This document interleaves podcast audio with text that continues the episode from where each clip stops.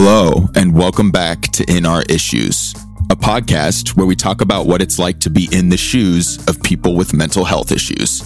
I'm Nathan Donnelly, and this week's episode is all about ADHD misconceptions about a superpower. Discussions about ADHD are on the rise right now, and I feel like there's a lot of conversations that miss the point and or misinterpret what ADHD actually is.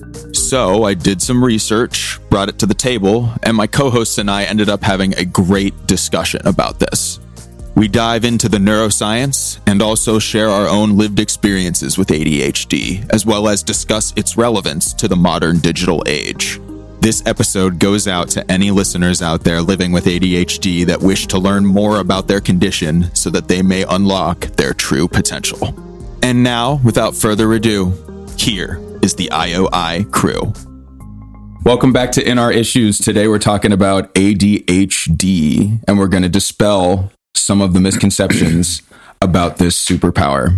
And I also want to delve in a little bit to misdiagnosis of ADHD. Absolutely. That's uh, one of my, that's definitely one of my points on here. I wanted to start by saying that, uh, well, two of us here have been diagnosed with ADHD. That would be me and Bill. Um, so we're going to be speaking from our lived experience with it. Um, if any of you listeners out there are diagnosed or suspect that you have ADHD, uh, we hope that we can help you clear up whether or not you do or whether or not you should seek treatment. Um, we, Yeah. again, are peers and uh, not licensed therapists, but we are peer recovery supporters and uh, we wish to help support you out there. So, And I'm not somebody with lived experience with ADHD, but I was at one point misdiagnosed with ADHD. Oh, you should be on this Mm-hmm. podcast then. Yeah. mhm. So I That's think that here. it can be a fun two sides to the coin, two sides to the coin. two sides of the same coin. Absolutely. Um, so, first, what ADHD is and what ADHD isn't. So, I want to start off with saying it's kind of like what Amanda said about trauma, where ADHD has been trivialized and used as a shorthand description incorrectly a lot. I feel like people will say, I'm so ADD, I'm so ADHD, just like they would say, Oh, I'm so traumatized, I'm so traumatic, I'm so. It, it's, um, the fact is that there is actually a measurable effect of the modern digital age on the human brain. And it creates this condition called VAST, which is variable attention stimulus trait.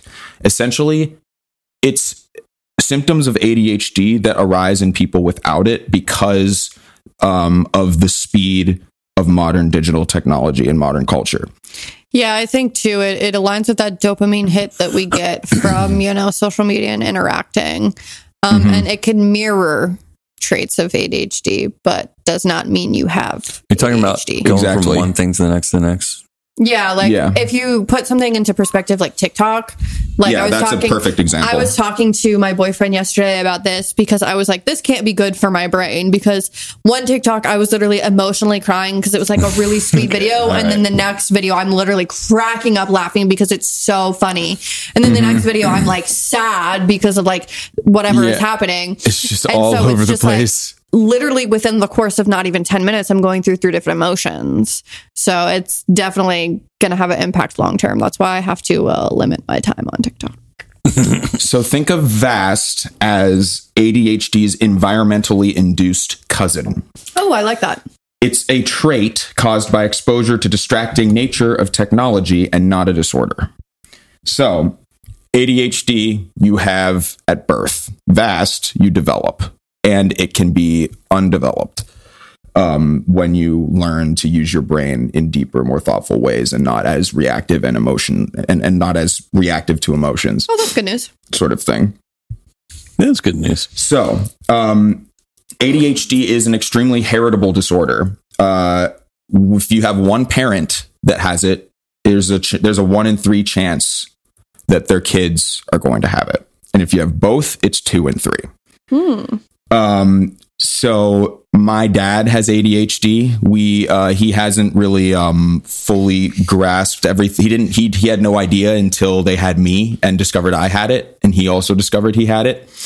Um, I know he'd be okay with me sharing this. So, uh, but and so we've kind of been learning about it, you know, for better or worse, the hard way or the easy way, uh, throughout the course of our lives. I think And- that's really interesting too because I've seen that happen a lot. Um, at least from a social media perspective, is that a lot of parents, you know, that are becoming more open about mental health, Mhm. um, they get their child a diagnostic assessment or like whatever, and they figure out like, oh, their child, you know, has ADHD or their child is autistic. yeah, Um, and they say, you know, a lot of times these are inheritable disorders, and then they look at themselves and the traits that they exhibit Yeah. in relation to their kid and what they did as children, and they realize like, wow, I exhibited a lot of these traits originally when I was growing up, and I had no idea because there wasn't like words for it. yep, yeah. So it's really interesting to see the shift in conversation. So when I got kicked out of physics every day in 11th grade, that's just because we didn't figure that out yet. probably Okay. most depending likely. on why you were kicked out. Oh, it was. Oh, yeah. yeah. because uh, I was borderline disruptive. I think if by Borderline. borderline. means I took all the attention away from the teacher. so he would say he was about eighty-five. Mister Brown, why don't you take an early lunch today? the, that, so that was that. that that's I love how that voice stuck with you oh, after Oh, yeah. all this time. You were just you just jumped into that impression. Yeah. Like Free, early lunch every day. and an A in physics It drove him crazy. I would grade my own paper. I would bring a red pen to class on test day and write 100 at the top and write a little note saved to the time or whatever. and it, it was the joy of his existence to be able to find something wrong on one of my tests. Oh, but you you were pretty good at that kind of stuff, though. Yeah. Yeah. Yeah. Yeah. So it probably irritated him even more. A little bit. yeah, he's just like yeah, just like this kid is like all over the place and he's still getting good And I think that's, grades. that's something that's important to put into perspective too. It's not like, Yeah. and I, I know we'll talk about this later in the itinerary. It's not like that individuals with ADHD are necessarily lacking anything. You know, a lot of it is just you need to find a way to be engaged that works for you. Yeah. Exactly. Constantly. Misconceptions about a superpower. It's a superpower. It's just our frontal lobes take a little longer to develop than the average person. So we tend to be disruptive and distractive and not always in a bad way. Um, so basically, for whatever reason, ADHD tends to manifest differently according to biological sex for, for some reason. Um, I, men tend to have ADHD type H, which is hyperactive, and this is not exclusively, but, and women tend to have ADHD type I, inattentive. My dad has ADHD type I. So it's not exclusive to gender, but it Right. manifests differently, uh, like just for some reason. I'm not sure why. I'm wondering if it's like, and I have no idea because I don't know the research on this, so take what I say with a grain of salt. I'm wondering if it's like a hormonal thing. Like if Hmm. hormones are impacting the neurons and, you know, the, That would- the chemicals that are firing around, if maybe that's why we see that more. I don't know. That's a Very good. interesting. If you know why, and um, you're a therapist or a psychiatrist or, you know, just really interested in ADHD and you know about that, let us know in the comments because I'd love to know. Definitely, me Always- too. I'm always down to learn. Yeah, but no, hormones would make a lot of sense. Yeah. Amanda. Um, and you have some. Well, I don't know if that would indicate that as hormone levels change, Yeah. uh, that that those symptoms would decrease. or or change Or change. Yeah, Yeah. I, we'll see. Yeah, it's. I mean, that could be the case.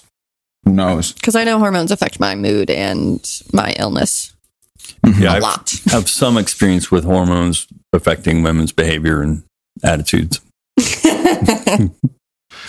Because of this all this whole thing, many women uh, go a long time without seeing a diagnosis because the sim- the signs of ADHD-I are less obvious to observe. You have to you have the distractibility and quickness of thought, but not the hyperactivity. And the hyperactivity takes a back seat. So you you could be sitting there distracted, but not hyperactively bouncing off the walls. Um, so yeah, it, it manifests differently uh, based on what type you have, and for some reason with gender. Um, And some people can have both. Oh no, no. Oh yeah, thank you. Actually, Yeah. I I don't know why I didn't write this here. Uh, you can have mi- ADHD mixed type, which is Yeah. both, which is symptoms of. ADHD C. Yeah, is that what it which is? yeah, ADHD C, which is ADHD combined, which Combined. is a combi- combination. Thank you, words. They're hard. uh, a combination of inattentive and hyperactive. Okay, bet. I did a mental health Monday on ADHD very recently, so It's fresh. I know a thing or two in my brain. Was In it last brain? week? No, it was like two months ago, I think. So check that out on the Recovery Center of Hamilton County's YouTube page. Eight Yes. weeks ago. we should always plug that whenever we get the chance. Um, we don't have people with ADHD. The name can be kind of deceptive because we don't really have a deficit of attention. We have the opposite. We have an Yeah. abundance of attention. We have too much attention to control. Um, more te- the more attention than we can cope with. Our challenge lies in learning to control it. It's true. So basically, um, I can my full attention is taken away from the moment or whatever I'm distracted or whatever I'm trying to focus on. My full attention can just go elsewhere. If if something reminds me of something, or if suddenly I start, you know, my writer brain turns on, I start writing a scene in my head or something like that, and I just remove myself from the moment and, and fully invest in that thing that I've been distracted by. That's normal stuff. But I think where it goes off the rails is when you don't remember to go back to what you're doing before. Oh no, that is absolutely true because I, I've I have noticed that multiple times when I'm just trying to get something done, I will you know walk back. At, I'm just looking for a. I need a pen to write something down, and then I keep forgetting that I'm looking for a pen, and uh, end up you know spending an hour or something doing something completely different, and then finally remembering. Yeah. and like You're looking for a pen, but then you step on a Nerf dart, which is on the floor, and you're like, oh my God, I could put a needle in that and stick it in the wall. And so you spend about two hours doing that. Shoot it into the wall, and you get to pull it out of the wall, and you're like, Ma, I think I'm hungry. And so you want some pizza rolls, and you put them on a plate, and you go to the microwave, and you open it up, and there's pizza rolls already in there that have been made yeah, that we're just sitting two there. hours ago.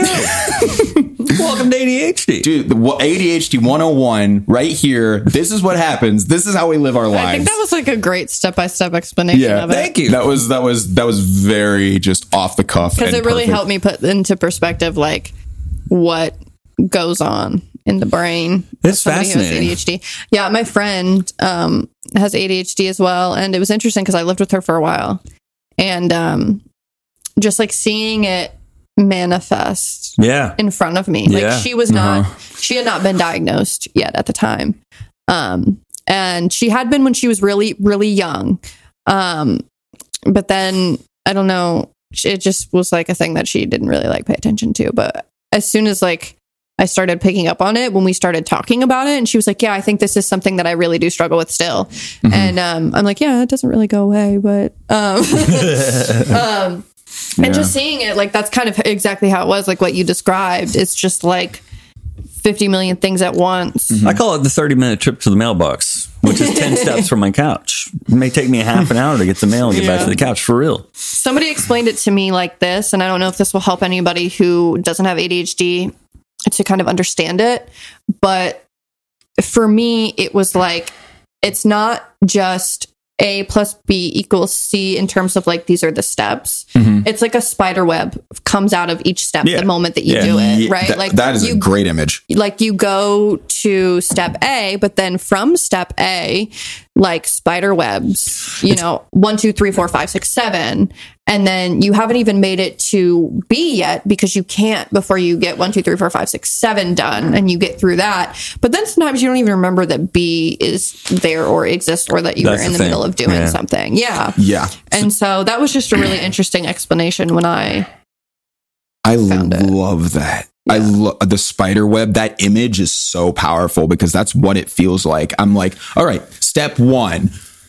Oh yeah, these seven other things that I want to do. Yeah, oh, that's but why- like you know what I mean? It's like oh yeah my that's God. why like from from yeah, i think it was like a video or something or somebody explaining this to me i don't remember it but basically that's why it's like even doing a to-do list is difficult for people with Yeah. adhd Oh, Yes. that's Oh just- my Yeah. That's a Dude. setup for failure. dude, dude, I'm serious, dude. man.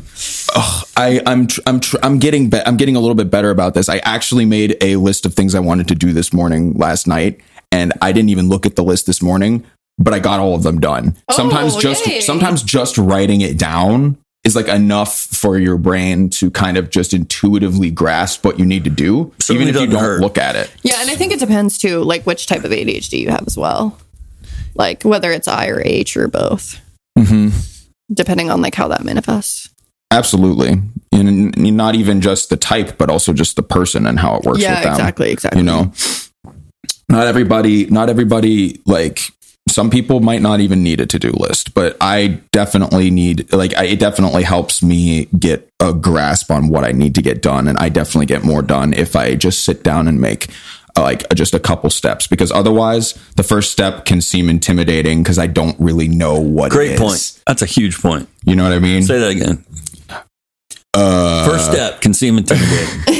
the first if you don't if you haven't if you haven't if you haven't just sat down and given yourself the first couple steps actually getting that started can be intimidating Because That'll shut me down.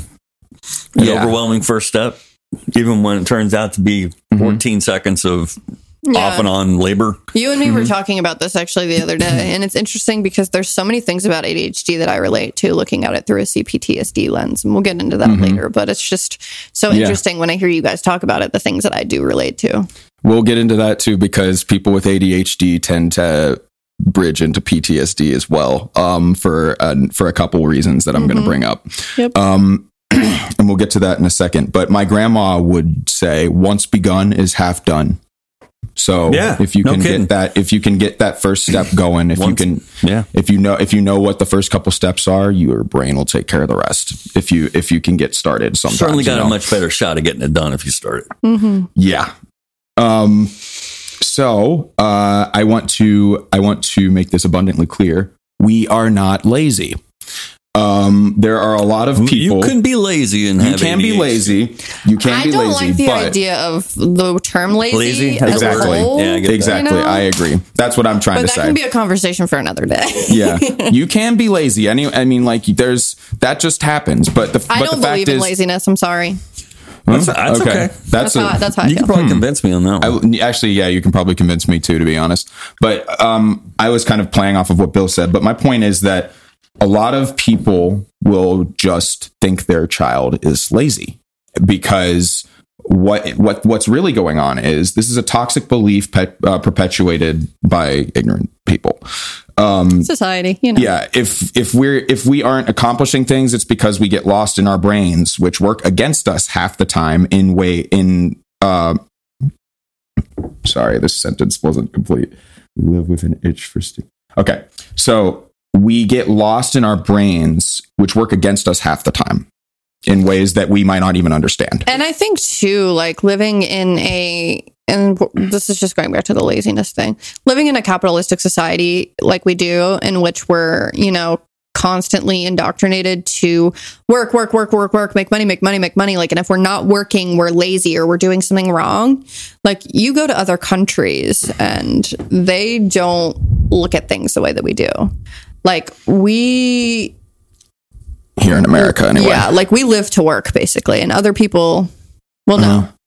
whatever, whatever I the saying is, like our our lives are based around our jobs a lot of the times. In For an industrialized nation, we have the longest work week in the world. yeah, yeah and to, and to be honest capitalism is all over the place it's not just in america but it's but it, it's it's definitely bad over here Yeah, I'm not sure it's tied to capitalism, but it's definitely tied to our um, Mm-hmm. framework of our society. Yeah. definitely but my point is that um we live with an itch so the reason why we might seem lazy on the outside is because we live with this itch for stimulation that is pervasive and our minds will do whatever they possibly can to seek out stimulation and avoid feeling bored. So if we can get an easy fun way to get our brains out of that boredom space it's going to we're going to we're going to hitch onto that like a like a caboose on a train like and just you know do what we can to avoid being bored. And that's going to take us wherever it takes us if we don't have a plan or something like you know int- or intentions to do something that day for instance. You following me? Yeah, that face doesn't say yes. I'm thinking about it in two contexts. So you just kind of uh, the way I took your analogy or your example there was it was a day when I didn't have to be at work. Um, so the work experience of ADHD is much different for me than the home experience of ADHD. Um, because I have things I have to complete at work. At home, I don't. I can let things go from one project to the other to the other to the other, and that's okay. But at work, I can't do that forever, right? Yeah. I mean, five years of running, but I don't think I'll go forever. So some people will think we're lazy because our brain gets distracted and we suddenly have all of our attention invested in something that isn't what we're doing. And then they're like, why didn't you just get it done? You know? And to those people, I just want to say, you got to look a little deeper in whoever it is that has this, whoever it is you're calling lazy. You got to think twice because they might have, they might be struggling with something that you are not aware of. Um, it's very i'm very passionate about people understanding one another with mental illness especially because that can go unseen. And that's the most terrifying thing for the person with it. Um moving on to uh basically adhders adhd is a superpower for creativity. And we have a creative appetite even when awake, we're dreaming. We tap into creative neural pathways in our brain without even realizing it, which both empowers and distracts us. We will actualize our potential if we are handled if we are handled with understanding, and then we can use that superpower for our advantage. Trouble is that repeated failings of past fail repeated feelings of past failure can make our inner critics very loud and we may hate our creations and give up only to rediscover their beauty at a time when the critic is quiet.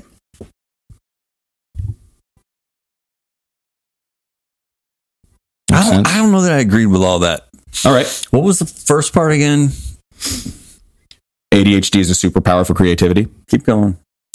We have a creative appetite, and when even when awake, we're dreaming. Yeah. We tap into creative neural pathways in our brain without even realizing it, which both empowers and distracts us. We will actualize our potential if handled with understanding. There you go. I don't want anyone else's understanding to be dependent on me actualizing my abilities. Does that make sense? That's what I didn't agree with. We will. We will I think it makes things a lot easier for people, but that's not going to be a, a, a blockade for me. Okay, so what I was trying to say was that what, what okay, it, it can't be it can't be a blockade, but being handled with understanding can help us Absolutely. 100%. along that route. That's Yep. that's what I was trying to get at. Um so and the and, and the whole inner critic thing, we'll get into that in a minute. Um it is helpful to think of ADHD as a blessing and a curse. The condition allows for deep, beautiful creativity and also deep depressive brooding. The tortured artist archetype is about to make a whole lot more sense, basically. So, Brooding. mhm. and I want to get, I'm about to bridge into the science of how this works. Y'all ready? All right, science it up. It's helpful to think of ADHD as having a shoulder angel and demon. The demon is both the blessing, the, the- but the demon is both a blessing and a curse. And let me let me explain. So, the science of the dark and the light, the TPN and the DMN. So, these are two neural pathways in your brain that I'm going to explain. Scientists have studied the brains of neurotypical people and people with ADHD using MRIs and discovered important distinctions between the two. When humans engage in activities, neurons from both neurons form together into networks. There are two important networks of neurons when discussing ADHD. There's the task positive network, or the TPN, which lights up when one is deeply engaged in a task, and the default mode network, or the DMN, which lights up when one is in a state of unfocused reflection and ideation, daydreaming and wondering.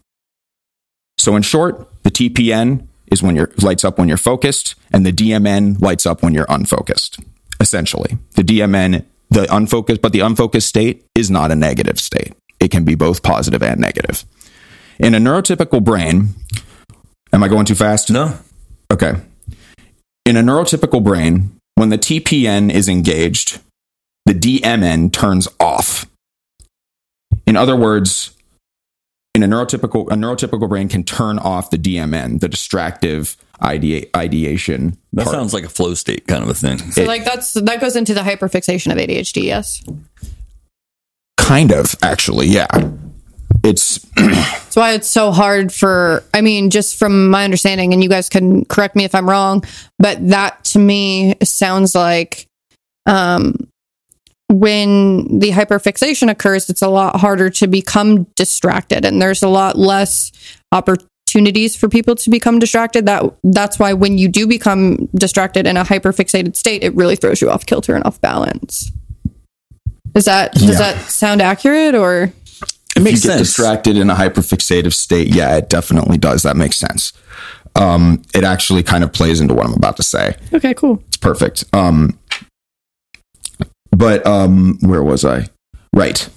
Perfect. Uh, in an ADHD brain, so in an ADHD brain, in a neurotypical brain, uh, the TPN when the TPN is engaged, the DMN is turned off. In an ADHD brain, the DMN remains on even when the TPN is engaged. It's always Oh, on. got it. Okay. So the potential to become distracted and slip into a daydream and be and start ideating or coming up with ideas is always there for Got people it. with ADHD. Okay, yeah, no, that makes more sense. Um, In fact, that's why we'll remember to do everything except what we sat down to do. um, um, that's why we'll slip into intrusive negative thoughts or an interesting idea or daydream instead of staying on task. It could be either one. Now So, my brain is starting to piece together the uh, similarities between ADHD and CPTSD. Mm. Continue. good. I'm, I'm, I'm excited to hear your thoughts on that. Um, so, this is also why we are capable of great creativity and great brooding. The DMN's reflective capabilities can bring up uncomfortable memories that can. Oh, ooh. the DMN's reflective capabilities can bring up uncomfortable memories, then give us ideas about them and make us wonder about them endlessly hmm. because we can't turn it off Everybody doesn't do that. every everyone can engage everyone can engage this part of their brain but adhders can't turn it off so it's that's why we're so much more likely to fall into situations like this Okay. um basically so uh but so it's why we so it's why we can fall into endless brooding but it's also why we can get obsessed with wonderful ideas and never stop creating Hmm. because we can't turn it off. It's a blessing and a curse. We brood, we create. We brood, we create. We often hate what we create because we see how wonderful it could be at its full potential and are frustrated that it's not perfect yet. Only to walk away from it and rediscover its beauty later when our DMN is not clogged with negativity. Hmm. So then, how do stimulants play a part in that? Do we know? That's a good question. Um, I didn't research that topic specifically, but I can imagine it helps. I can imagine it helps stabilize the relationship between those two networks Okay. in some way. Um. So yeah. Uh. They. Uh. I So was just curious. So if anybody knows, you can let us know in the comments. Absolutely. So, in short, the TPN, uh, the is the task positive network. The DMN is um, the default mode network, and the DMN is responsible for reflecting, creating, and also brooding. And ADHDers can't turn it off, which is why we get so distracted. Nathan, this was really good stuff, but I gotta have a full stop and just say one time, can we just have the office space reference the TPN report? I'm gonna need your TPN. and we can carry on. Yeah. No, see, like, no, that's that. Just, just anyone like Honestly, that talk- kinda fits. No, no, I was gonna say you talk to another person with ADHD. I need your TPN. Come on, we need to like, we need to get this That's right. done. hey, that's true. like that's yeah, no, that's a really good parallel. That's funny. that's awesome. All right, so that's my science. Uh, we're going. We're about to dive deep in. We're about to dive a little deeper and do our free form. Can we? Uh, is that? Can we have the name for the episode? Uh, I'm gonna need your TPN report. Yeah, I think that'd Yeah, that's that's one. gonna be like the subtitle. I think like that'd be awesome. for sure. Here's your TPN report, everybody tuning in.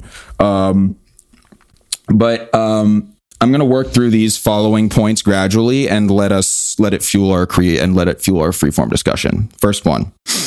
Our DMN has lots of depressive fuel to work with because our condition causes us to be late and underperform creating a vast history of memories where we felt like we were a disappointment, a failure, or inadequate. If we are not taught that our perceived failures are a byproduct of our greatest strengths and are instead shamed for them by our caretakers, these feelings can be compounded and leave us brooding when we could be creating. Not my experience.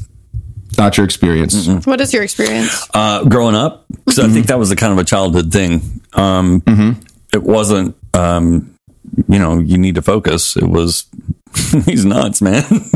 He's nuts. he's just hyperactive. Yeah. So, All right. Well, the point, my so my point is, I don't, I, I, you know, my memory is not the best, but I don't think that I uh, have these things that I go back to and think of failures and that kind of thing. Yeah, I think it's a different experience for every individual too, and I think That's it depends possible. on the environment in which you were in. It has to. Um, because a lot of times when when um like teachers or parents or whatever like see these really like hyperactive children that they can't necessarily control they will then see that as a fault of the child Sure. rather Yeah. than Yeah. you know like a that. ding ding ding Totally. Yeah. yeah. In And other so I think words, that's you know that's kind of leaning on the point of of Nathan where they experience that kind of I think Yeah. your point is incredibly valid. Absolutely, mm-hmm. 100%. It's just not my experience. yeah, it's just not your personal I'm experience, which I exactly- think is an important one to uplift because not everybody mm-hmm. has the same. Yeah, I was going to say I'm sure. I'm so glad that was your first reaction because I this is this is you know this is just what tends to happen. Yeah, for yeah. people and like me who are, I guess.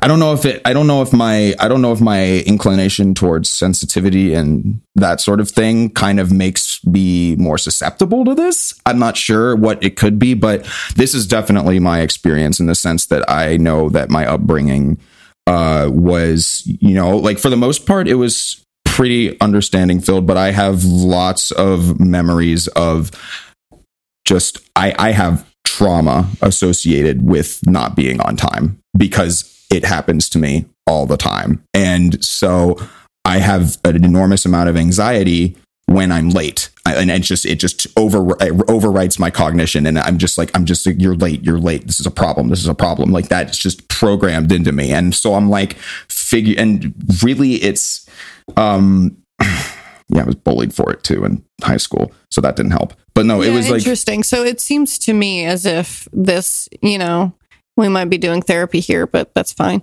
Um, it seems as if this, you know, fear of being late because it was such a, a like experience when you had when you were young. Yes. y- yes. Um, um, so that was really kind of laid down for you at an early age. So that feeling is really imprinted in you as, you know, young Nathan. And that's a lot of where those emotions seem like they're coming from for you when you are late now in adulthood. mhm. Does that make sense? Would that yes. would that pan out? So you're having these like hmm big reactions because that's kind of like where it came from in that time Yeah. in your life. and it continues to happen. It continues to happen to this day because uh, my frontal lobe has.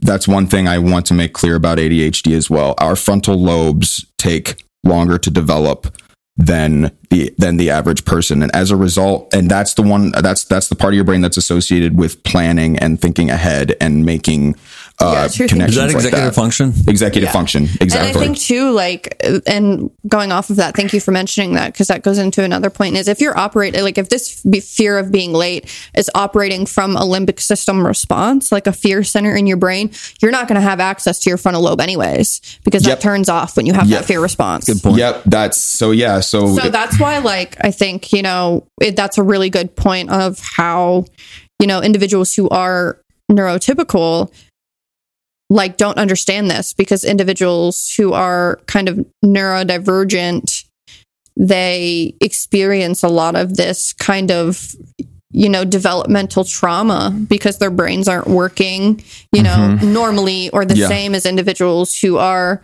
you know, neurotypical. And so they experience that kind of like stigma or those microaggressions or that kind of like Yeah. discrimination. And it lays down that fo- foundation when they're young to have those limbic system responses. So when they are older, it's even harder to function because you've dealt with a lifetime full of, you know, that stuff. yeah, It makes sense. Absolutely. And a point that this can lead into is that because our executive function develops slower than the average person, uh, I, I don't know the numbers exactly, but I know that like people with ADHD, their executive function is still developing until the ages of like 35 to 36. Wow. Um, so it's you know it, it takes it takes a while. So that's why they talk about um, the executive function age of ADHD people, which is significantly lower than your actual age, which is why every every single one of my best friends is younger than me. Like I just I don't know if it's necessarily because of this, but it's my theory is that I just can relate to somebody whose brain is closer to mine in terms I- of developmental speed. I wish I understood that at all, but I don't. I mean, I think too. I think it's probably I'm probably sitting here with two 20 something year olds. so Yeah. Yeah. I'm guilty of that. I mean, you know this, where I spend my time, yeah. And you know, it's just not with grown ups. Not that you guys aren't grown ups. You know, you're I still, don't feel like a you're still developing up Bill here. called me a teenager a couple weeks ago. I did. You're welcome. It's like you, you teenagers. I'm just like, oh my god. I'm just like, maybe mentally sometimes, but um, like basically, yeah. Um, that's been a great conversation. Thank you for opening up and saying that was Here's where the other, differences here's, were. Here, you can edit this out, but uh, Nathan, you grew up in an incredibly driven, successful type family environment too. yeah. So dealing with the things you were dealing with made that uh, unimaginably worse in my in my imagination, at least. Mm, in my reality, yes. Okay. Uh, no, it's true. It's true. It's true. Um, uh, I'm definitely, I'm the only one of my brothers and sisters that has ADHD, PTSD, and possibly bipolar disorder. Um, figuring everything out. Not sure if the, uh, if not sure if it's PTSD or bipolar, still figuring out like for sure. I have been diagnosed bipolar, but still figuring out for sure if it's, you know, triggers or mood swings. You know what I mean? And that's a long journey, Yeah. So, yeah, that's that's very true. Uh, which is Bill. interesting that you say that. There was a lot of pressure. I grew up with a lot of There pressure. you go. Yeah, which is interesting that you say that because that was my original diagnosis as well as ADHD. Yeah, And then they said, you don't have ADHD, you're bipolar. And then they said, you're not actually bipolar, you have CPTSD. So yeah, it is definitely a journey of, you know, figuring out and finding the, you know, care team that is going to look at everything. And I don't, I think it was um, actually the ACE test that differentiated it for Yeah. That's a the good ACE one. test. Mhm. What is that? the adverse childhood experiences test. Okay, maybe I should take that. I would probably I would probably be informative. Is this uh It is seven. a, it- yeah, that's mine. That's my that's my prediction. Um, so actually, I think mine's eight. Now Yours that I gotta went be back at and least took it eight. again. But um, Can you just take it online, or it's is an, it? yeah, it's just an adverse childhood experience quiz. It is essentially they give you ten questions about um, what you had experienced before the age of eighteen, um, like violence in the household, sexual abuse, um, things like that. Divorce, death of a parent. divorce, you know, death of a, pa- death of a loved one, um, if a loved one was incarcerated, you know, things like that, and um, and then they say that depending on your ACE score, um, you'll have you know these specific outcomes, but you're not destined for it. But it just helps put into perspective um, physical health outcomes in the future, and that's why it was developed. So, really quickly, when we talk about diagnoses, I don't really care what my diagnosis is. I yeah, just care if I've kind of the if the results I'm getting are you know adequate. Yeah, I think like for me, where I've landed is that the diagnosis I had at the times that I had them were really beneficial for me at the time because they gave me the answers that I needed for what I was experiencing. Good point. And I think from a medication standpoint, um, the medication that I was taking, you know, like when I was on AD, when I was diagnosed with ADHD, when you are ADHD and you take a stimulant, you Mhm. know, it kind of levels you out. Yes. Yeah, Yeah, But when you have CPTSD and you take a stimulant, a whole other myriad of shit occurs. And well, at least in my experience, I it, see. it made my brain catch on fire. And I was just like Oh. an angry asshole who was like yelling at everybody. And I didn't eat for like three weeks. Clearly wasn't for you. Right. And Yeah. so, but then when I got my bipolar diagnosis, you know, that felt like it fit me and I took mood stabilizers, which helped me level out because my CPTSD was very, you know, Mm-hmm. Yeah. active at the time. Yeah, And, and that's- stabilize me. So, Mm-hmm. um, I think that, you know, it's all about where you're at in your journey. But I think that, you know, it's just you have to try a bunch of things that work for you.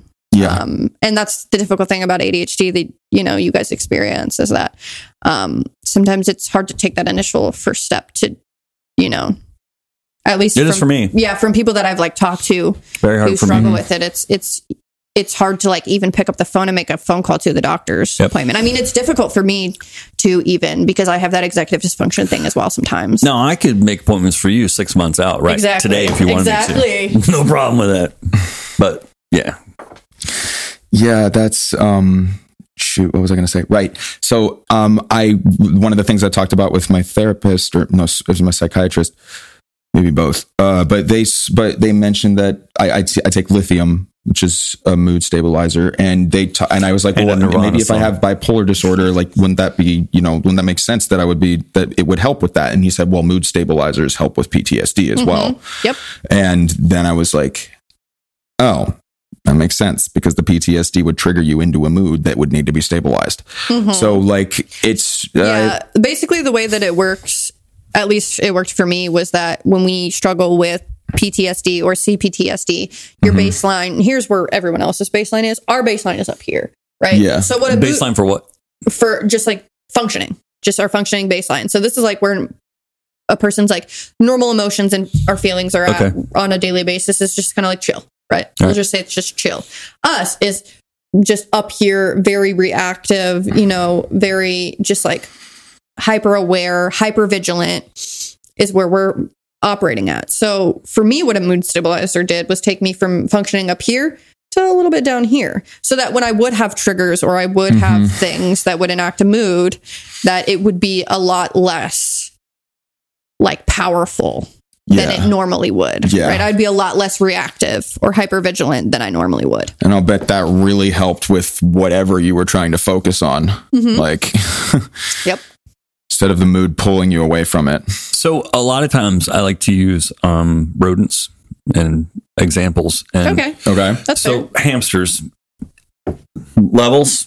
If I'm looking, and I love hamsters, and if I had a cage with hamsters and I had two hamsters, one of them's going to be asleep, like under those little wood shavings, you know, about ninety percent of the time, and then one of them's going to be on that wheel 90 percent of the time, waiting for something else to do. Mm-hmm. So I stick some food in there, and I'm like, food, Meryl, back to the wheel, while the other one's sleeping. yeah That's their basic mm-hmm. resting levels. yeah That- okay, I get that. I'm on my mm-hmm. wheel. Yeah. So I had a friend of mine. I thought this was actually fantastically and incredibly um, intelligent. She said, "Sometimes I need to be treated like a gerbil.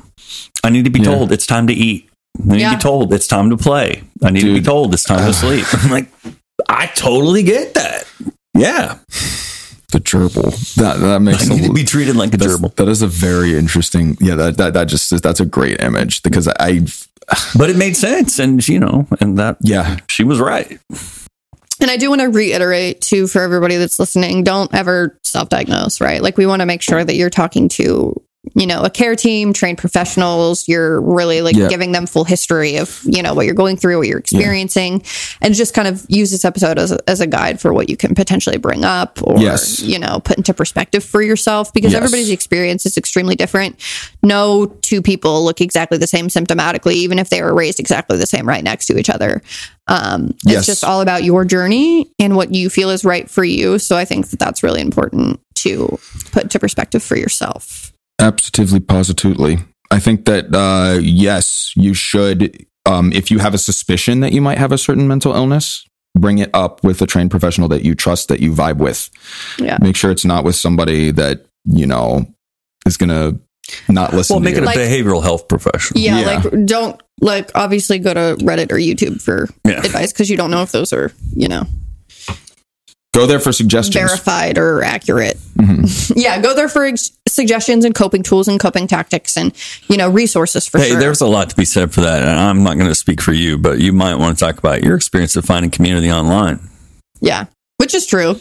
Yeah, there is a lot of community online, a lot of support groups, a lot of, you know, things that you can lean on and reach out too. Well, you know what? I guess if someone were watching this, they're already kind of going down that road. So. Yeah. Good job. So I think it's definitely important, and and we we are aware and and understanding of the fact that accessibility isn't always, you know, a thing that people have. Right? Therapy isn't always affordable. Medication isn't always affordable. Psychiatrist is really hard to get into. Sometimes Yeah. they schedule you like Months. months, half a year, two years. It really just like just depends on the area in which you're in and what you're struggling with. Did you make that up two years? No, I know somebody in a in a rural area that had to wait two years for a psychiatry A rural area. Yeah, Two years. Mm-hmm. Ah, that is such a because there was only like yeah, there was only like um pisses me off. yeah, there was only like a few psychiatrists that actually lived in their area, unless they wanted, which they ended up driving like an hour and a half to uh, a city to go see a psychiatrist. So That's But, like, someone's you- life. yeah, but like if you don't have a car, right? If you and then a lot of times in rural areas, Yeah, They don't have buses. busing. Mm-mm. So sometimes it can be really difficult. So that's something that's, you know, we understand. We want to put that into perspective and, you Yeah. know, do what you got to do for yourself. Yeah.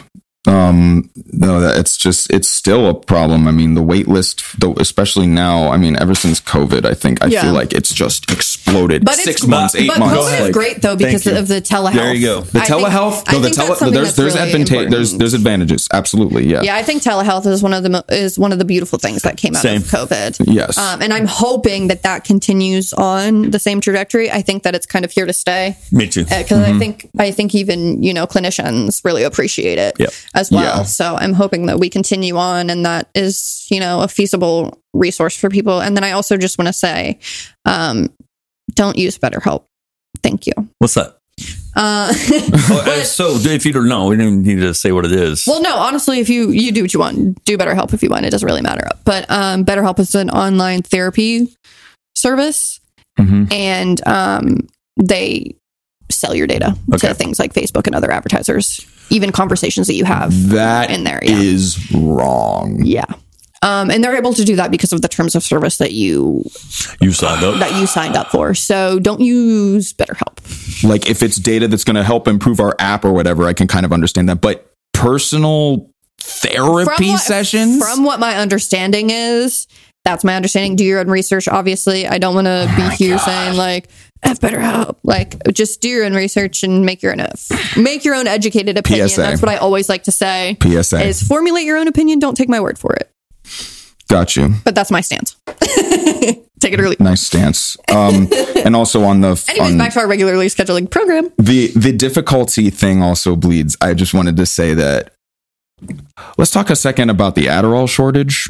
Oh my gosh. Um, I feel so fucking bad for people. Like, it's just, it just really like irritates the fuck out of me. Like, I know one of my friends had to go to like three or four different pharmacies, right? And it's like, how do you expect people, and you guys correct me if I'm wrong, but how do you expect, Makes it a million times harder. yeah, yep. right? Like, you guys are already struggling. Here's my experience. I didn't have it for five days. I got it because uh, someone I work with called every fucking pharmacy in town until they found it. Mhm. I didn't even do that. They did that for me. Yeah, because it's hard. Oh, There's yeah. a national Adderall shortage When right now, already- and people with ADHD are suffering because of it. Yeah, and when you're already struggling with executive dysfunction, picking up the phone and making a phone call, literally, you know, from my understanding, from what people have told me, and from you know all the TikTok TikToks that I've watched, mm-hmm. people, you know, being upset about it, is like that's the hardest thing to do. I mean, I know for me when I'm really struggling mental health wise and like anxiety wise, and like I'm in a really bad depressive episode, like the hardest thing for me to fucking do is pick up the phone or text someone back or even get out of fucking bed. So like Yeah. I can't even imagine, and it just like really breaks my heart and it pisses me off and it makes me so upset. Dude, I remember, Bill, remember when I texted you? I was just like, I just got Adderall from Kroger. Go, go, go, go. Get it while you can. like, and then he was able to get it, and I was so happy. Well, and actually, yeah, I got it before that okay. on the other side of town. Oh, okay, good. Well, yeah, so that's just um that's just another thing that's been difficult for people who are neurodivergent lately. Um but um, moving on to some other talking points. Unsurprisingly, ADHDers have a high tendency develop to develop addictions. Five to ten, five to ten times more likely because we have an itch to juice up our reality and get some stimulation. That's such a freaking widespread. I have no confidence in science. Five to ten times, really? Yeah, I mean, No, no, no. I mean, I'm not saying that that's not. Correct, but narrow it fucking down. Mm-hmm. That's a huge range. You know, what I that's mean? a really good point. 10, I, yeah. I just I just wrote down what I researched, but you've got a good point. I, it, That it's- is a big- that is a big window, It yeah. literally doubles the size of the, the yeah, the sample. Mm-hmm. five to ten. Definitely. Yeah, I but think, too, re- it's- it's- regardless, it's it's big. yeah, I think too it's difficult because people use, you know, substances and alcohol to self medicate. And a lot of times, It's not reported. yeah, what we don't see is that like these individuals may be struggling with a mental health issue and using this thing to self medicate and not realizing that they're using it to self medicate. Oh, hell yeah. Oh, wow, I feel really, really good um, Yeah. on this thing or this thing. And in reality, like, it's symptom management for them. Absolutely. Very And true. that's why we shouldn't stigmatize addiction. Period. Sorry, just Mic drop. just an aside. Mic drop. Well said. I mean, shit, it was self medication for me. yeah, Yeah, too. no, it's. I think. I think it's. It's. It's. e- It's easy to lean on when you have uh, a mental disability or that is going to like you know make you swing so far one way mood wise that you feel like you have no other option. Because some people don't. Like, some people genuinely don't feel like they have another option. They don't realize there's another option Yeah. available for them. Like, for me, I was really young, very stigmatizing household where mental health wasn't existing. I Right. was struggling with my trauma. So, the only thing I could think to do was get drunk because it quieted all of the noise in my brain. Yeah. and it helped me like calm down the symptoms that I was experiencing. Yeah, at that age, you didn't have any paradigm for what self medication was. You just knew it made you better. I just yeah, Yeah. I just knew it. It made me not want to, you know. Yeah. Exactly. My dad did the same thing. He he identifies as an alcoholic and and he also has ADHD. So, you know, it's it's it's a thing. Yeah. Even if that window is huge, it, it the point is is that Oh, I think your point's incredibly valid. Yeah, yeah. I'm the just point mad is at that the it's people that big. did Yeah, the no, research. I agree. I agree. I think that's too big of a window. I think maybe the book I was reading at the time may have been like there there might there might this might have developed further. Who knows? Yeah. Do you know what year that book was? Um that's a good question. I will get into that uh after this next point. Because that would be really points, but- interesting to see is what year that was printed. Right. Yeah, I can if we if we have time at the end I'll google it. Okay, cool. Um, So, our plethora of negative memories can cause us to develop what's called rejection sensitivity dysphoria, or RSD, where we both where we become afraid others will reject us because we're used to disappointing people or used to feeling like we're being like Okay, like, I like we're a have some of that. disappointment. yeah. Yeah, Which is not just ADHD specific. It's not just ADHD specific, but it's something associated with Yes. ADHD. That you see very often. Yes, we can develop. We can also develop RSD's counterpart, rejection sensitive euphoria, um, which is RSE, which is a rush of healing emotions that we get when we feel the opposite of rejection, an intense rush of just euphoric feelings because. Oh, I may get that we, too. We don't. We, it because it hits. We feel the opposite, and it so it hits hard because So we're wait. used to the other side. Like when somebody gives us validation, it's Yeah, like when someone a- gives us it's like validation a or says they believe in us or says something, you know, why something. is that called rejection sensitive euphoria? Wouldn't it? Shouldn't it be called something like It might be. it- validation euphoria? it's like. Uh, I think it's.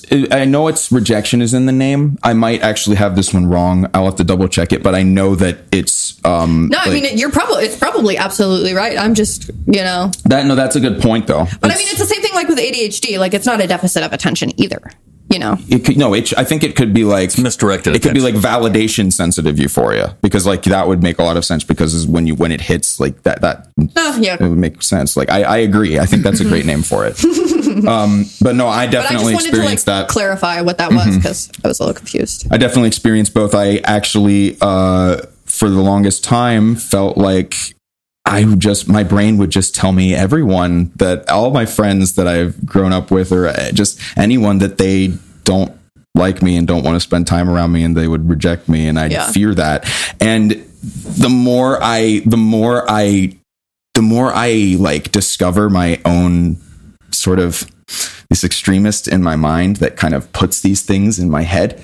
Um, hmm. like it's, I realize, I, I just, I engage with like, you know, someone who I thought might have rejected me and they're just happy to see me and happy to talk to me. And I'm like, dude, Like this is just, you know, it's something it's it's something I'm that fear is just developed from traumatic experiences on my mm-hmm. past. It's not mm-hmm. necessarily the case. Yeah. Yeah. And Now I don't I don't know that my experience with that has to do with ADHD, but what really helps me is looking at facts.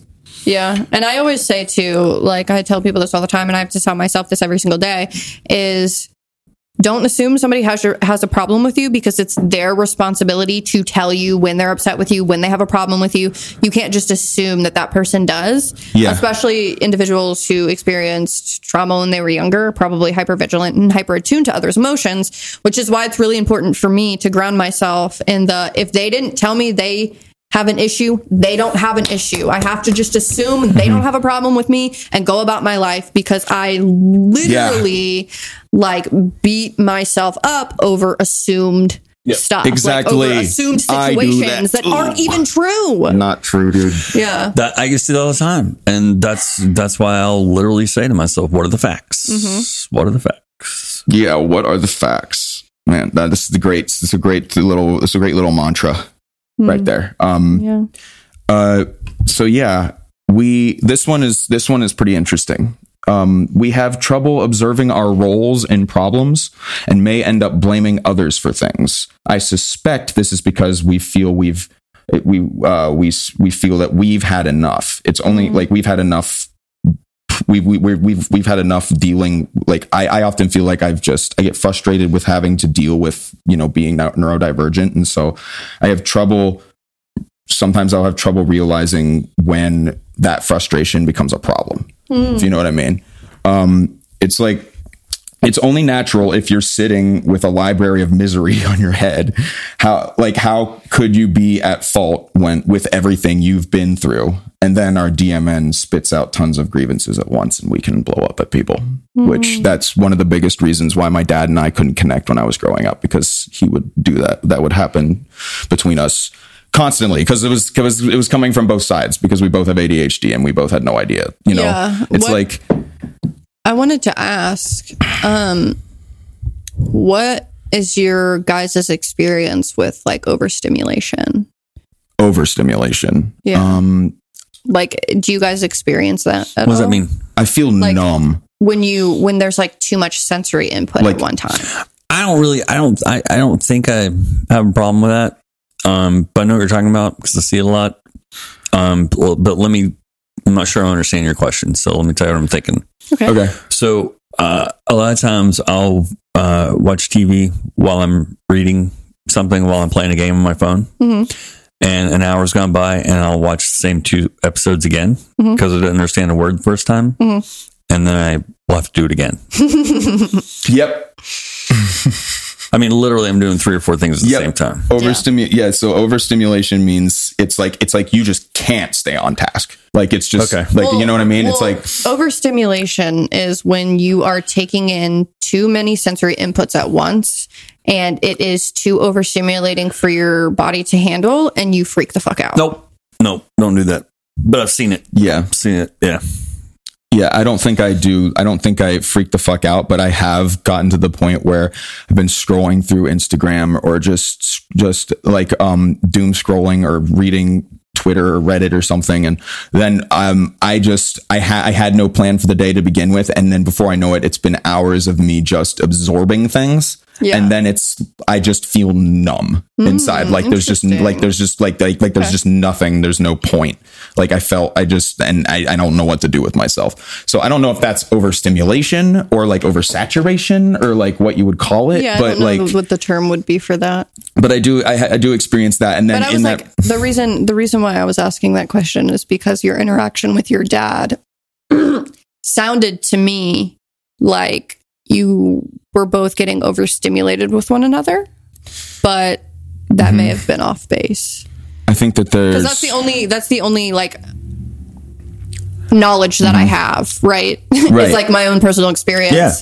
from the most that's that that would make sense from the most part i think it was both of us just both of us would just get frustrated with our own inability to make progress and so when the okay. other in his uh, position in particular, he would see when I would stop making progress and I would, you know, be, I'd go into ADHD perceive, perceivably lazy mode in the Yeah. sense that like, you know, I wasn't getting anything done, but I was actually just stuck in my head. And that, and he would blow up at me for that. And mm. then I would fight back because I, and because neither of us, neither of us knew how to understand that there's a plethora of information and you know negative experiences that our brain can slip into at any given moment and in those positions we become in, in- unable to function normally and then it's frustrating for, it was frustrating for him to see me like that because it would remind him of like how he used to be Mm, okay, okay, okay. I so it was kind of more from that angle Got it. Okay, I'm picking up what you're putting down now. all right. Bet. So um, we're almost done. Um, distorted negative self image. Oh. This one is interesting. Uh, we often have the inability to observe. Uh, the, okay, so the inability to observe uh, our our own issue, our own position in a problem, plus resensitive, plus rejection sensitivity dysphoria, plus the onslaught of underachievement. This leads to low self esteem, which makes it harder to see through our DMN. Um, uh, that then we suffer shame when this causes us to misinterpret our peers' responses to us as rejections or even attacks. So, someone with ADHD uh, might read into somebody else's words attacks that do not exist because they are expecting them, or in other words, um, trained to look for them in a way that's toxic to themselves. That's an ADHD thing. It's a thing that is common with ADHD. Okay. It can yeah, happen I think that probably comes from because I because I feel that way a lot in my life. Yeah. too. Yeah. and I it's, just never attributed it to ADHD. yeah, yeah, yeah, yeah. it's just a thing. It's just it's it's again, this is very likely to happen with people This is like with a ADHD. co-occurring disorder. More or less, yeah. That's a it's a a, it's co-occurring like symptom. Yeah, but Yeah. it's but I when I think about that, I think about uh, it could be a result of a lot of different experiences. Yeah, yeah, it's not necessarily just um Sucks experiences. however you get there. But, yeah, but it's not necessarily just. It's just. I guess what I'm what it's saying here is well you said it right. It's very common. it's very ADHD. common among people with ADHD, and th- like yeah, and therefore it creates the higher probability of experiencing it. Um, and yeah, so that's that's an interesting one because I have experienced that from both sides. Um, I've like I said, I I would read into people's words and think that they didn't like me, and would you know that was part of that whole thing that I just exp- expressed. So and what do you know like they actually you know want to hang out with me and they don't care about those things yeah. Um, I'm wondering if that comes from your experience as a child, um, trying to function with an ADHD brain in a hyper competitive atmosphere. yeah yeah it's it was definitely definitely hyper competitive And I mean, even in like, you know, public schools and even private institutions, um, having that type of pressure that like just you being yourself is wrong. yeah, You know, I, Sounds like it could play yes into that. yeah. Yep. That's crazy yeah Because I mean, like I experienced that as well when I was a kid because I was an energetic child. Um, and I would like sing and I would dance and I would cry and I was just like full of emotion. And like I was slowly kind of withered away from that kind of emotion so much so because it made uh, it made the people around me very uncomfortable because they were you know emotionally dysregulated and didn't know how to regulate me yeah um, and so emotions bad. And so, like, as I grew up, that kind of stayed with me and kind of led into that, um, led into because the people around me didn't necessarily vocalize that they would be upset with me. They would, you know, yeah be upset around me and expect me to know. Um, yeah that's I yeah. think that kind of plays into, you know, my personal experience with like thinking people are angry with me even when they're not. yeah your Because I was experiences with your childhood yeah you were definitely like Yeah. you were definitely trained to expect that kind of thing it's the kind i it's so it's not necessarily it really is not necessarily an adhd thing i think it's a trauma thing as well like Yeah, and I mean, there's a certain there, and you know, there is a certain amount of trauma that you experience being a neurodivergent child in a neurotypical society. I mean, there's just stuff that comes with that. That's why you see a, um, well, what I have seen lately among individuals who experience autism is that they also have a co occurring complex post traumatic stress disorder diagnosis because of the fact that, you know, they are treated so differently at their developmental ages and are kind of like told, you know, you as a person do not fit in this specific environment. Yeah. Um, and I think that goes kind of across the board with individuals who struggle with their mental health, especially in childhood, because we are, you know, set to a specific standard in schools and in society. And being different than that gets us, you know, stigmatized and Absolutely. down to. And it's really difficult and it's a really hard thing.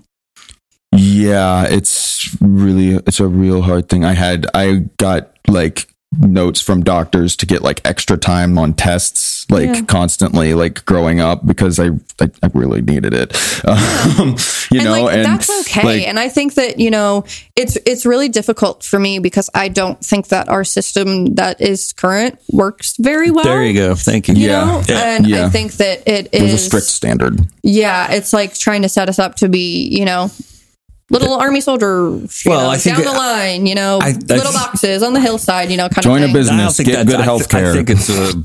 I think it's the uh, easiest, most cost-effective way to try to educate yeah as many people as possible.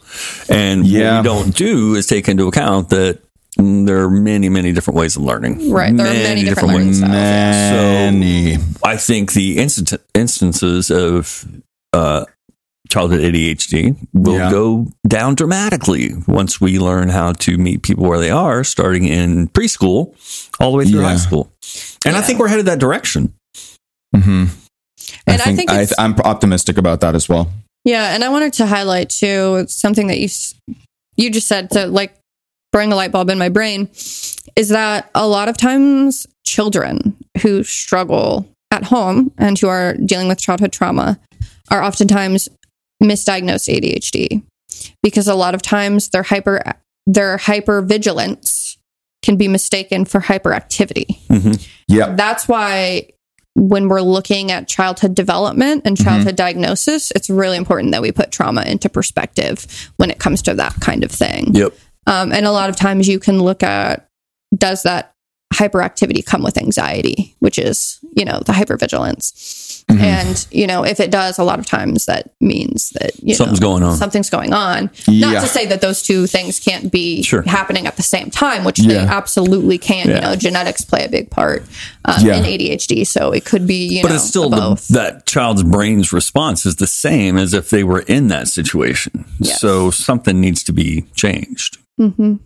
Yeah. Yeah, and I think that's you know I'm hoping that the model of care for mental health um, is going more towards paying attention to that kind of thing, and that we can get more you know um, licensed counselors in schools and you know things like that, so we can really take care of be proactive about mental health and really take care of children and meet them where they're at and really you know help it when it's going on Yeah. rather than when it's too late Yeah, yes. absolutely. except i don't ever i don't really think that it's ever too late It's never. Yeah. but you know there is a point where neuroplasticity is a huge huge piece of I mean, childhood trauma uh, You can't, you Yeah. can't- I know you can't give me a scientific answer, but you're you know a lot closer to your school years than I am. You know, what if you guys had spent half an hour, two days a week on mindfulness or tools? Yeah. i probably would have used a lot less drugs and alcohol Yeah, I mean that 100%. it I probably would have been able to make a lot more friends. yeah well because like i know i know that because of the fact that like as soon as i got out of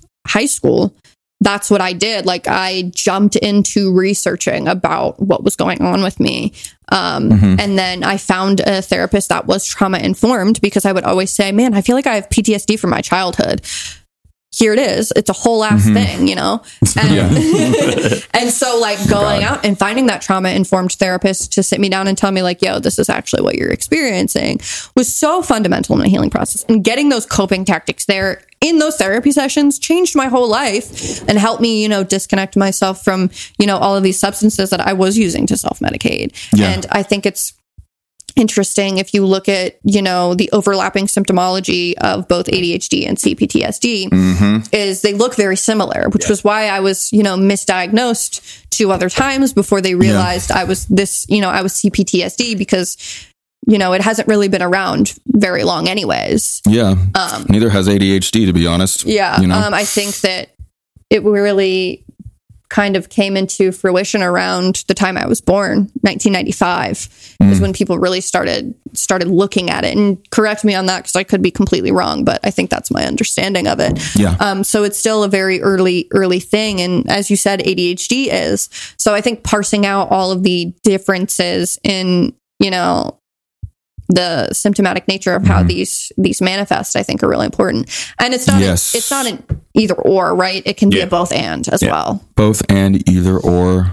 and sometimes it can be you know PTSD, CPTSD can be a result of being a child struggling with their mental health in a society that is discriminatory and stigmatizing. like uh, case in point um yeah i uh remember when i learned i had ptsd and i was just like what? From and then it's yeah and then it suddenly and then suddenly like once it was explained to me i'm just like Yeah, the pieces started falling together. oh Kind of how it was for me. I mean, like, that makes sense right, like when I was going through my like I never really aligned with ADHD originally when I was diagnosed, but like now looking back, I understand why that was the natural diagnosis Yeah. that I got at the time. you just explained it like Are yeah we segueing into next time's episode about PTSD? Is that what's happening? I mean, yeah, I think that'd that be a great actually one to go be into. that would be a great one yeah, I think that'd be a great one to go into. research that all right that'll be fun oh that's a great that's a great idea and i, I don't have, think that sentence has ever been uttered. Research PTSD? That'll be fun.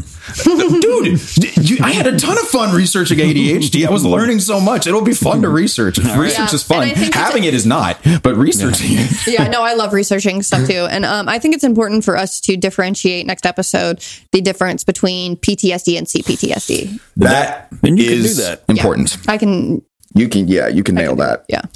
I got one I more mean, go hmm. ahead, research as much as you want, and I'll flow off all of your research next time. But yeah I'm, i'll pick up a book i got one more point All right. Prac- it. and it's and it's it's going to end us on a little bit of a positive note, so it's good. Practicing self awareness can help us ADHDers to be more gentle and patient with ourselves, and ultimately unlock our full potential. After learning about all this, I've detected when my DMN goes goes dark multiple times. When it goes when it when I and I I I've started to after reading this and doing research I've I can I can notice when I start to get into the dark zone of my DMN and I start to just dwell and brood. And I'm like it's happening you know? I can notice happening. it and I was and I'm able to now I'm more able to carefully navigate through the soup of intense feelings that happens and figure out why and uh, then I opened up about this in therapy. Uh, just um, the whole, uh, you know, I, I just I open up about those those dark when when my brain goes dark. I think about why, and then I open up about those things in therapy, and my God, does it help? Like it's just you know, like I, that's when I was like, you know, this is what therapy is all about. It's about unpacking that stuff that's uncomfortable and figuring out why, so you can understand.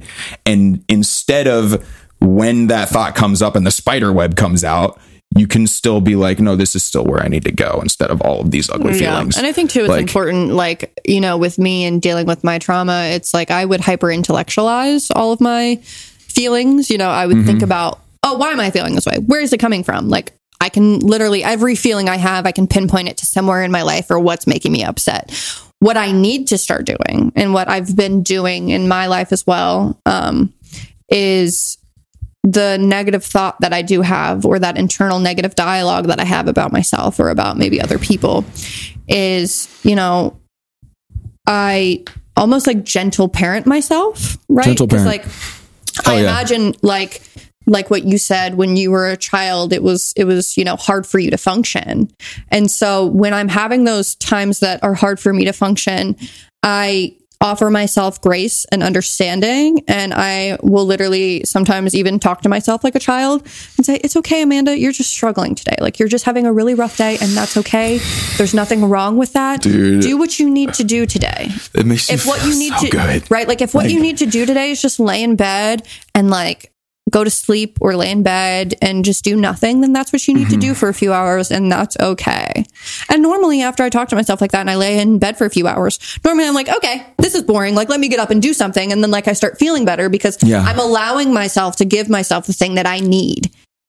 Because I'm an adult now and I have agency now. And who the fuck is anyone else to tell me what I'm supposed to be doing? I'm not in the business of But- doing anything I don't want to do anymore. Exactly. You used a really good word, grace. Very, very easy for me to give grace to other people. Mm-hmm. Very good practice to give grace to yourself. Yeah, and imagining Yeah. imagining yourself as a small child, I think, is really important. That helps me, Sure. because I'm not seeing myself as myself as the like the person that I beat up all Because the time. Because that one you want to go, you're a grown up, get the fuck out of bed. exactly. And then if I imagine myself as a child, I wouldn't tell my I wouldn't talk to a child that way. Right. I wouldn't tell my child you're a piece of shit. Get the fuck up out of bed. Gentle parenting. I wouldn't say that to a kid, right? No. Never. I would like say, take your time, sweetie. Get up when you need to. Gentle parenting. Yeah.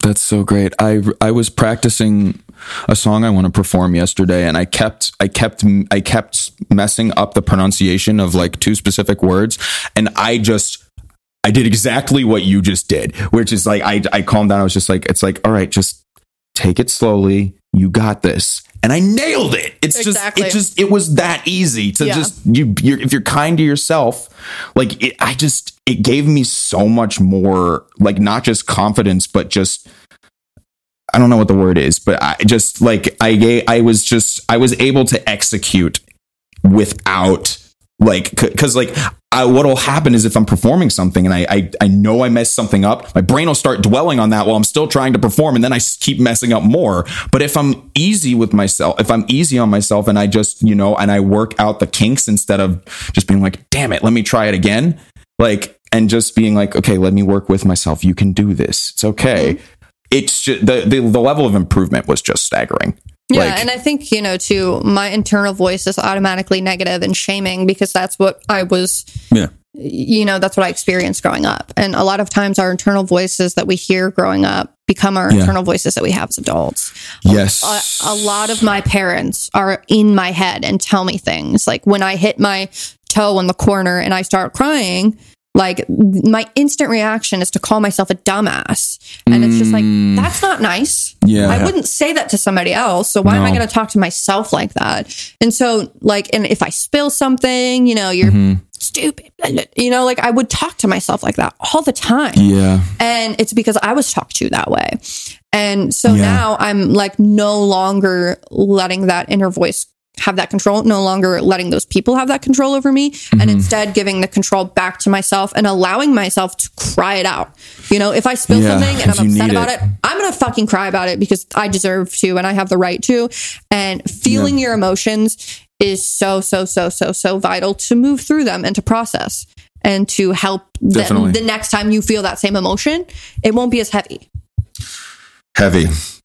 That's a good word for it. That's what it feels like. It feels like a weight on your shoulders. And if you're able to talk with yourself and work with yourself, it definitely gets lighter. And dude, it's hard. It's so so hard because it's you're literally reprogramming.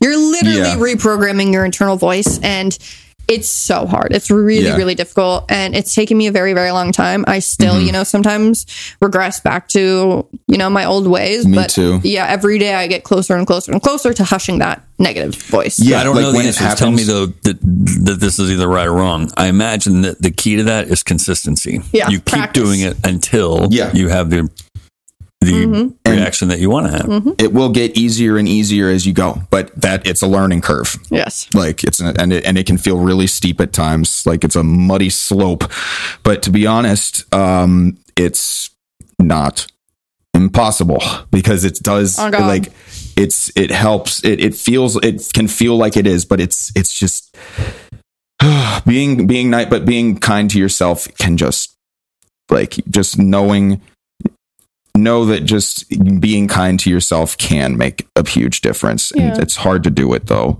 But like I said, learning curve. I mean, even that thought stopping aspect of it is important. Like, even when you notice, because sometimes it's hard to even notice that we're doing that, right? Oh no! It's I, that's the whole reason why like my dad and I used to go at it because we had no idea that that's what was happening to both of us. Yeah. Like and even like noticing that inner voice or that inner critic and being and saying out loud, stop. Like, that's what I had to start doing. In Exactly. the beginning of it is like literally tell myself, stop.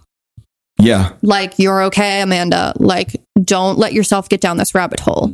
Like, this is not you right now. This Mm-hmm. is somebody else speaking on behalf of you. This is not you. Um, yeah. And Fall so into the even, like, demon, the DMN. Yeah, Fall even into the saying demon. that out loud is really, really helpful. Absolutely. All right. Any final some thoughts, TPM guys? Reports. TPM reports. You reports. TPM report. Okay, hold on. Let I think this this real was a really great episode, y'all. Dude, good job on the research.